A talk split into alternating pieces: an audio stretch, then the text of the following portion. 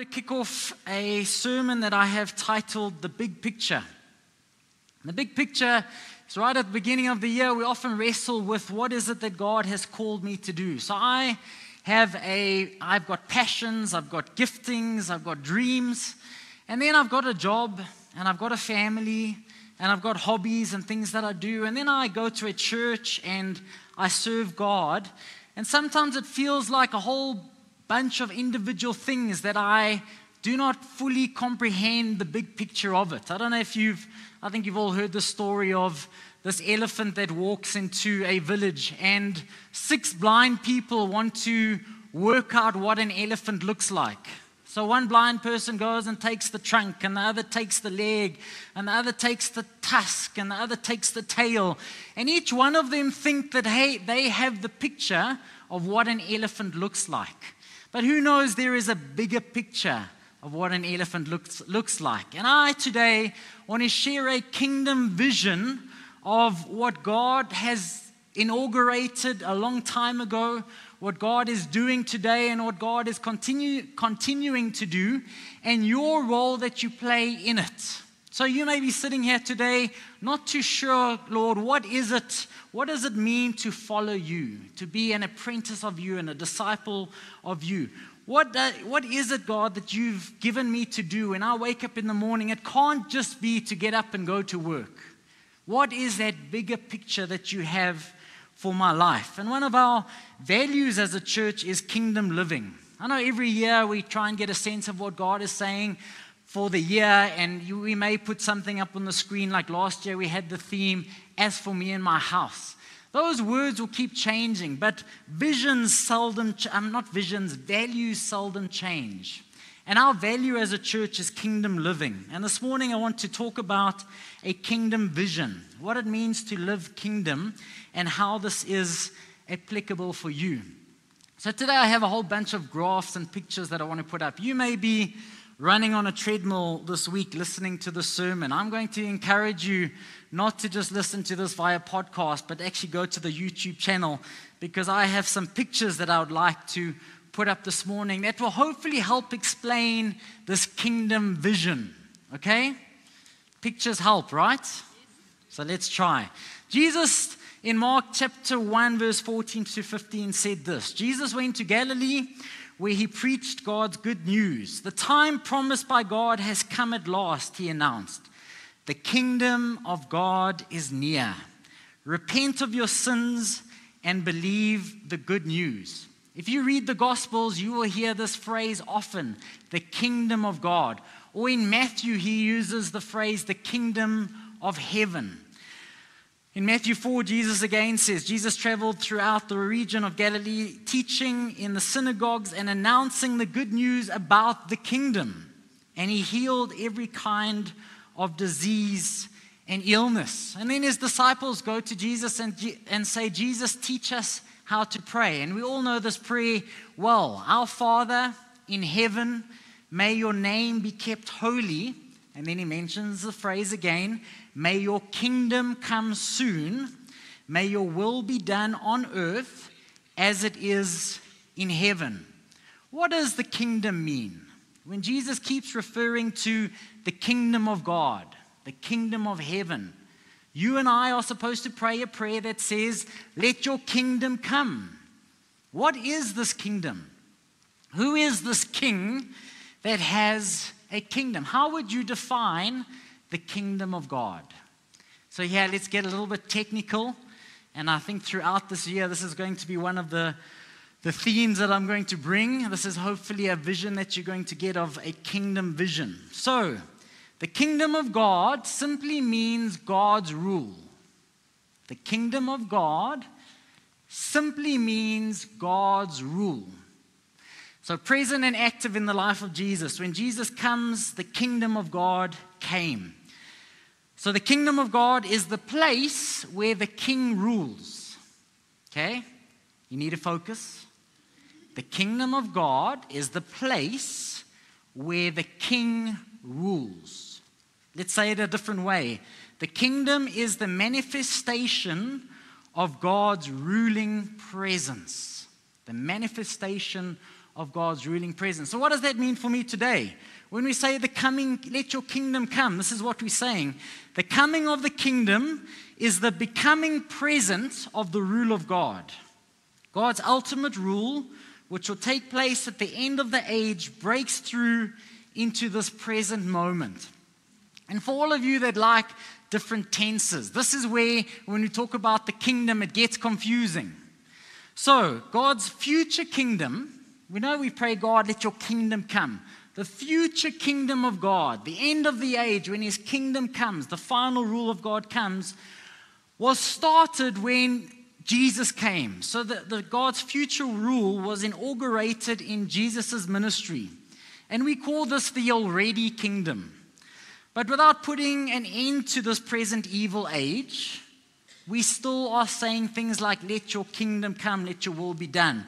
So we live in the not yet kingdom. So here's a phrase that I need you to learn the already but not yet. God's kingdom has come already, but it hasn't fully come.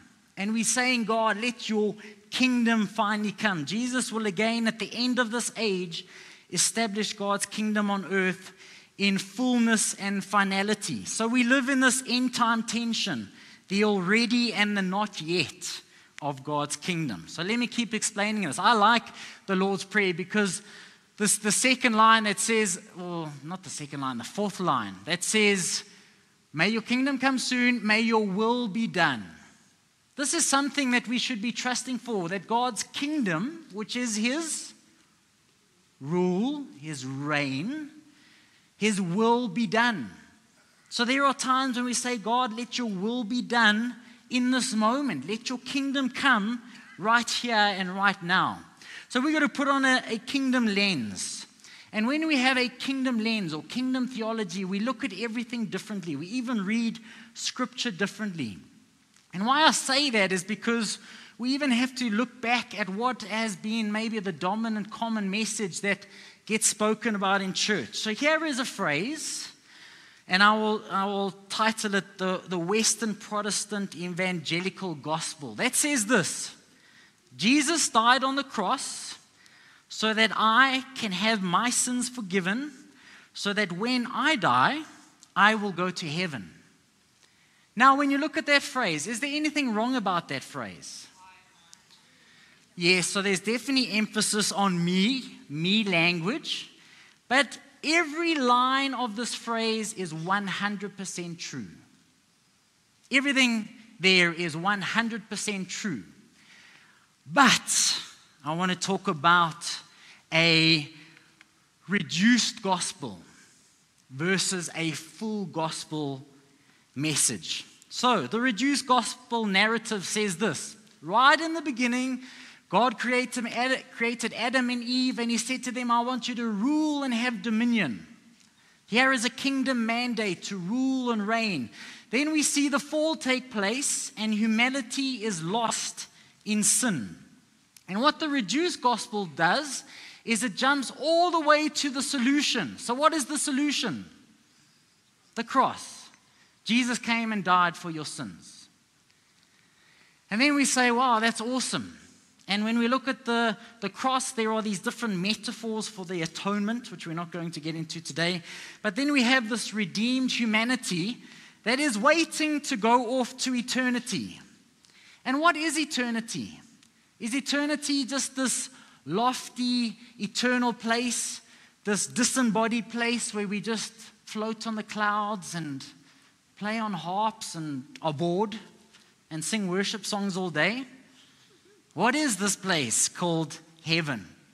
Now, the full gospel says this again, God created man and woman in his image. We see the fall take place and we see the consequences of sin. But now, instead of just jumping to the solution, we have to look at the story of Israel. God chooses a nation to bring about his kingdom on earth. But who knows if you've read the Bible, Israel doesn't do a great job.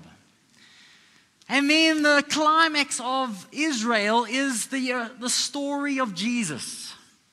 Now, instead of just jumping to Jesus on the cross, we need to go back and look at what Jesus taught, what his message was, what his purpose was, and what he demonstrated, what he lived out. And yes, he's at the cross, and we see he is resurrected and he ascends to heaven. And then we see this empowered church, this body of believers. And Jesus says, I need to go so that my spirit will come upon you. And he pours out his spirit on the empowered church. And the church has a mandate to usher in the coming kingdom here on earth, this redeemed humanity, to, to allow the age to come. And here we talk about Revelation 21 that says, the new heaven and the new earth. Have you all read Matthew, not Matthew, Revelations 21? So again, let's keep explaining this. The rule of God and the progress of God can be explained in a chiasm. This is the letter X in the Greek alphabet. And biblical writers would use this to explain the rule of God. And this is done by using these outer brackets that correspond with each other. So, letter A corresponds with letter A, B corresponds with B, C corresponds with C. But the purpose of a chiasm is the central focus point, which is D. It is all about the center person, which I hope you all know the answer to. Let's see. So, right in Genesis 2 again, we have creation. And if you read the end of the Bible in Revelation 21, we have the new creation. There in Genesis 1, God makes Adam and Eve and they don't get it right, and then he sends Israel as humanity to continue his purpose on earth. Just at the end of the world, we see this new humanity, this new creation that God has purposed to bring his kingdom. Israel, as I explained a little bit, didn't get it right, and then God used the remnant who also didn't get it right.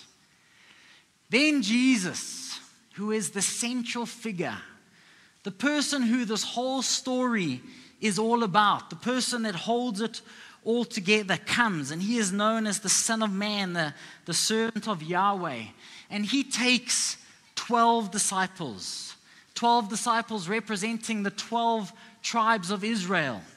And then we've got the 70, the wider group of disciples. And then we have the group, the 120.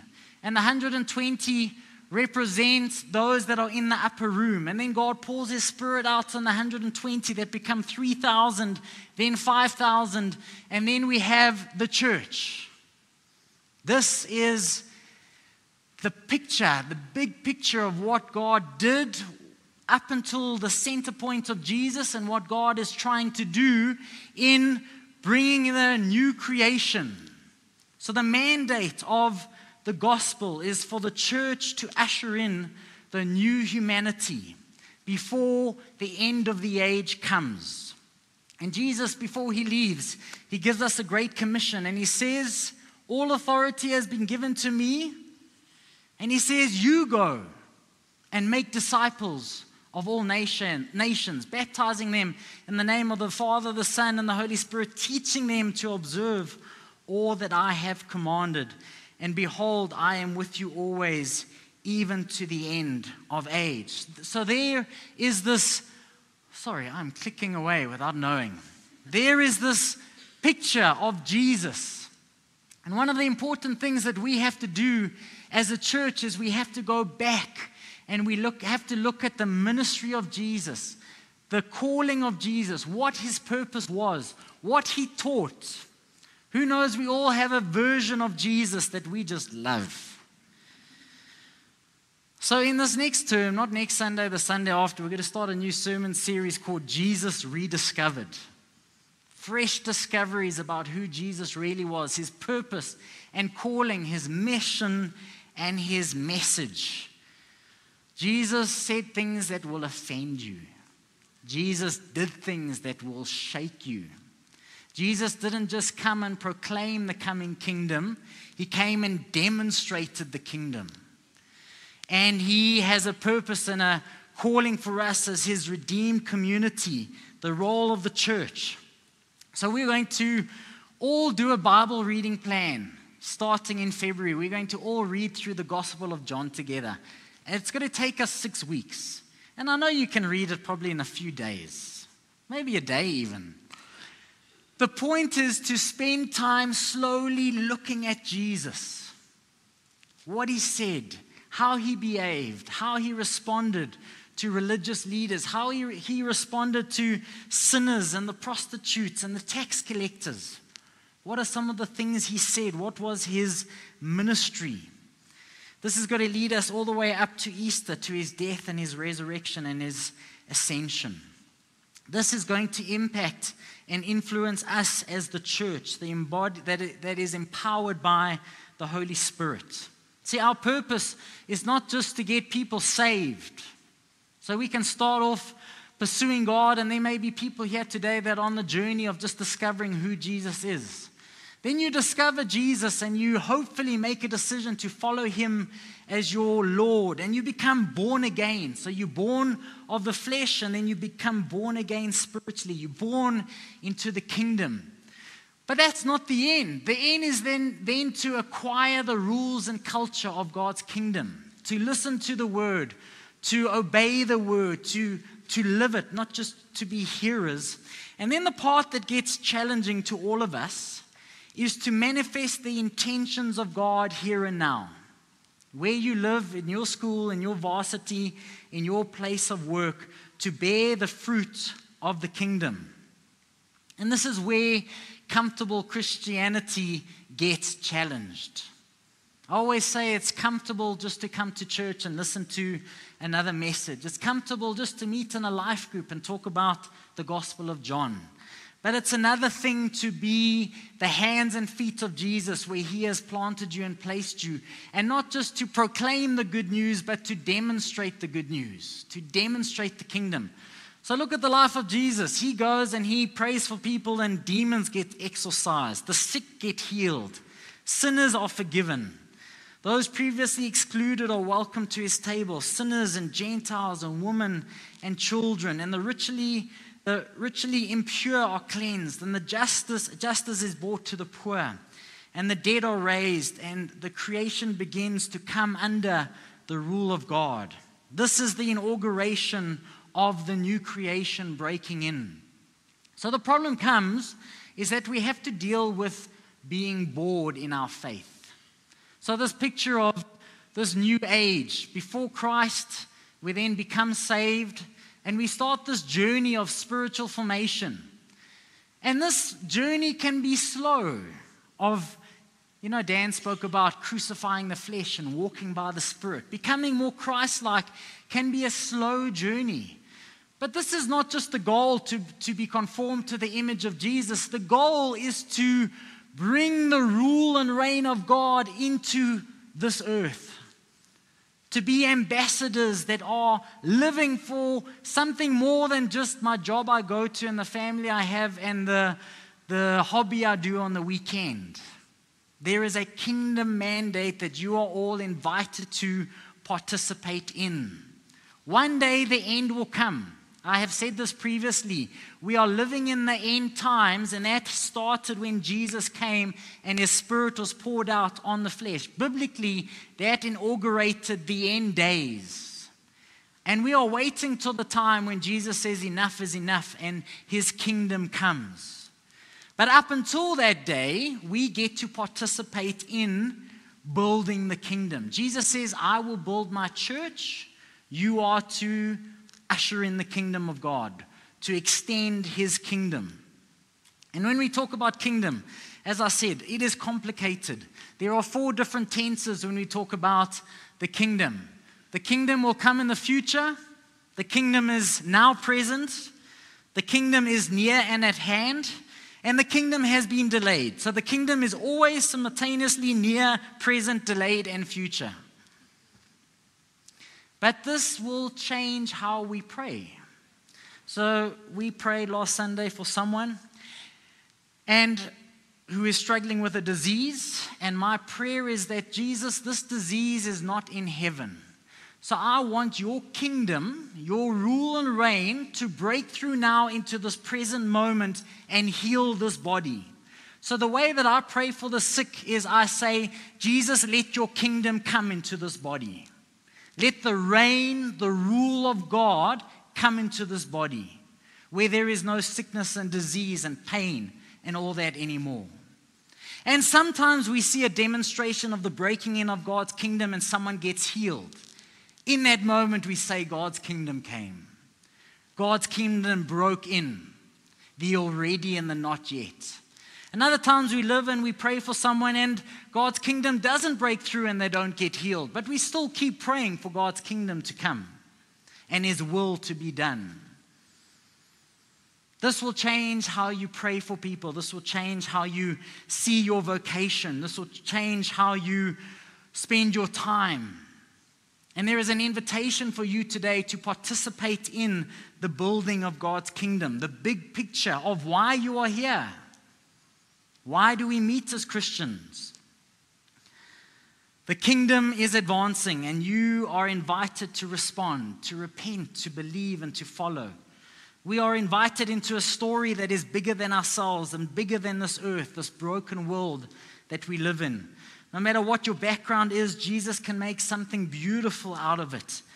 Jesus can change you, conform you into the image of His Son. He will transform us into citizens of God's kingdom, that we would truly become fishermen of men.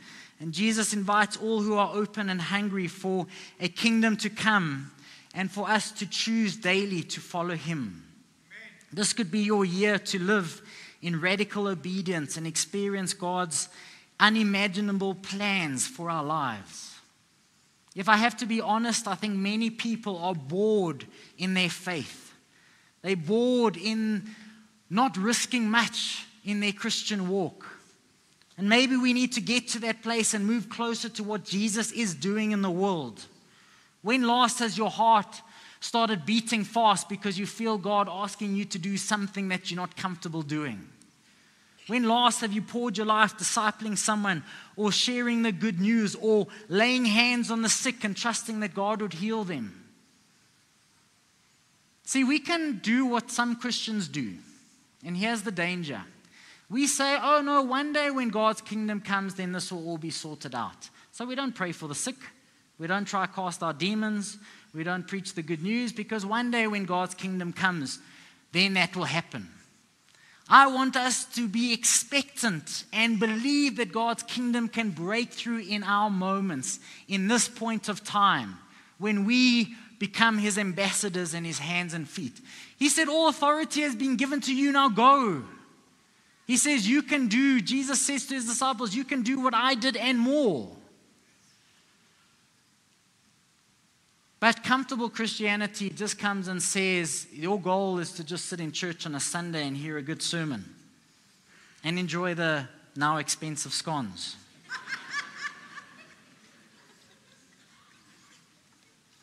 See, our culture encourages us to live for ourselves and for our own thriving, but Jesus invites us to live for a mission that is bigger than ourselves.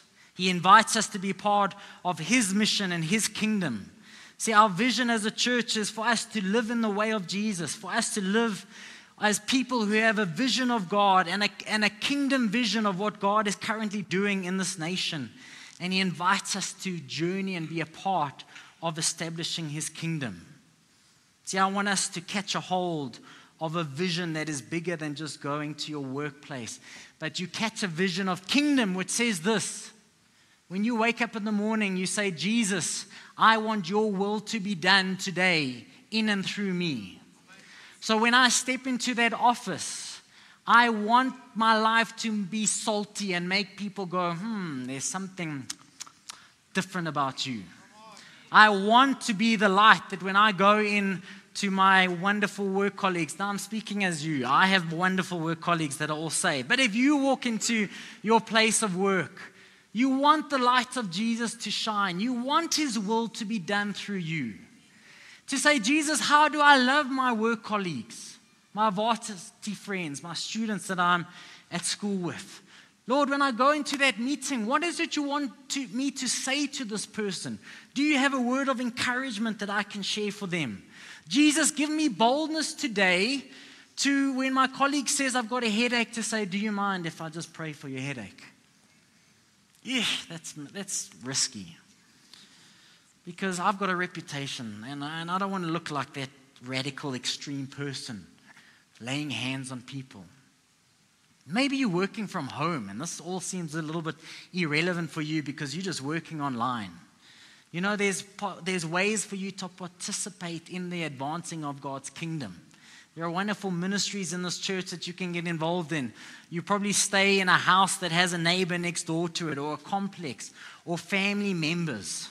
See, I want us to ask this question What does it mean to seek the kingdom of God above all else?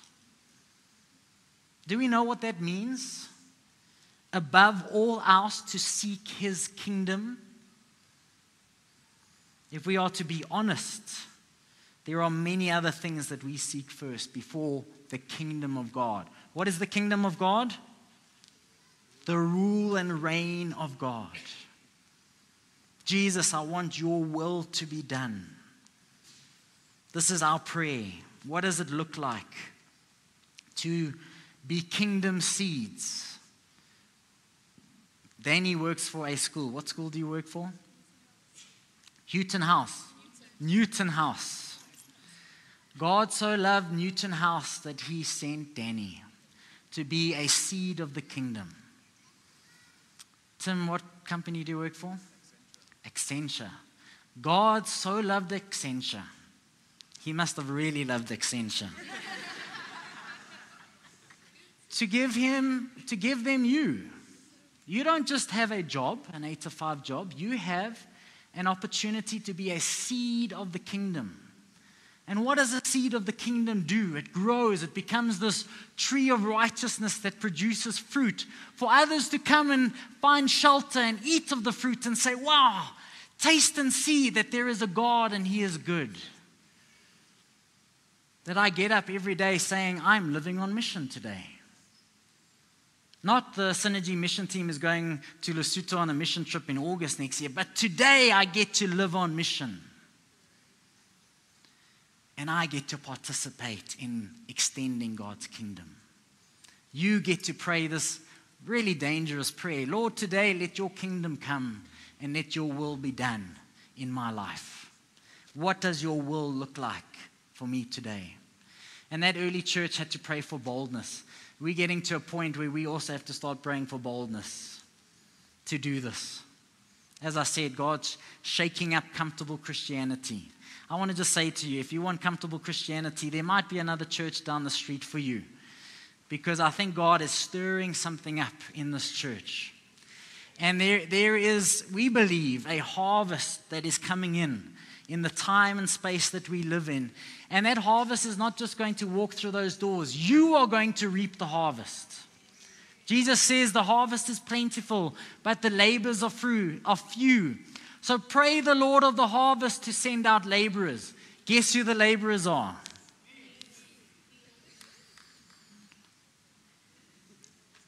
He has called some apostles, pastors, teachers, evangelists to equip the saints, you, for the work of the ministry. Please change this idea that the pastors must do the work of the ministry. We will come together on a Sunday we will stir one another up. We've got to teach through the fresh revelation of what Jesus is. We've got to sing some songs. We've got to fellowship together. But you're going to walk out this building saying, I am now entering the mission field when I walk out those doors. And the Spirit of God lives in me. And He has given me a purpose and a calling to go and extend His kingdom. A big picture, His kingdom coming, His kingdom breaking through now through you. And this is not go and do it by yourself, this is empowered by the Holy Spirit.